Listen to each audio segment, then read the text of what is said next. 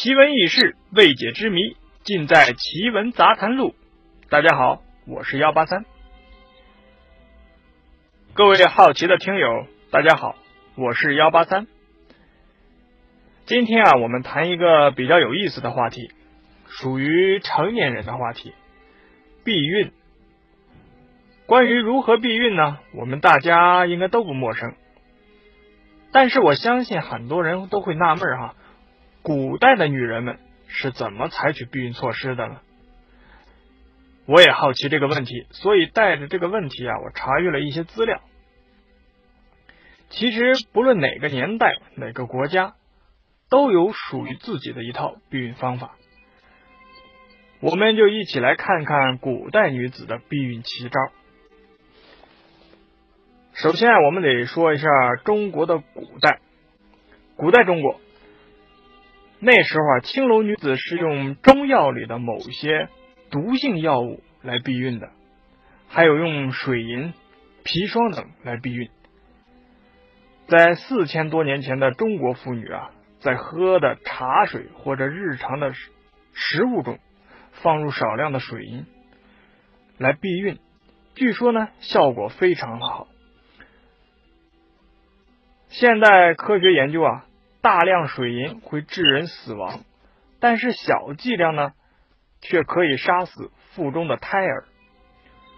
水银避孕，据现代科学研究，确实其有其道理。这是古代中国女子的避孕方式，就是用水银。那么，古代埃及女子是怎样避孕的呢？我们都知道，古代埃及人能够造出金字塔和木乃伊这样的杰出作品，那么他们能够找到控制生育的方法，也就不足为奇了。据说啊，古埃及人认为啊，鳄鱼、大象等动物都具有神秘的力量，因此他们的粪便就被利用到了避孕的药方中。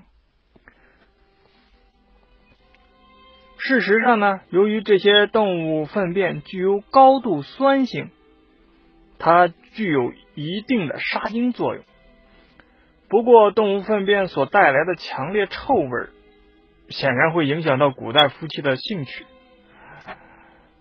也有可能人家就喜欢这样的情绪呢，反正无从考证。古埃及人呢，用的是动物的粪便。作为避孕药，那么古希腊人是怎么避孕的呢？古希腊人呢认为打铁水也可以作为一种避孕工具。尽管我们不知道是什么人发明了这种残忍的方法，打铁水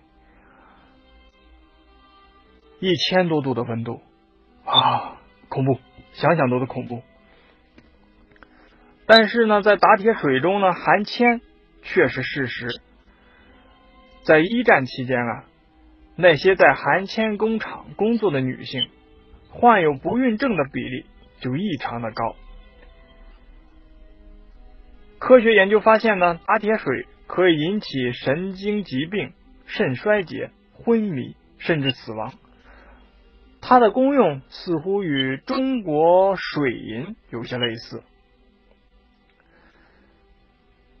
世界之大，无奇不有。在古代，这些避孕高招啊，真是层出不穷。这也证明了中国不是中国，是古人无限的智慧。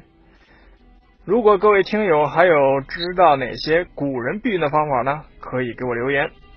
今天的奇闻杂谈录就到这儿了，我是幺八三。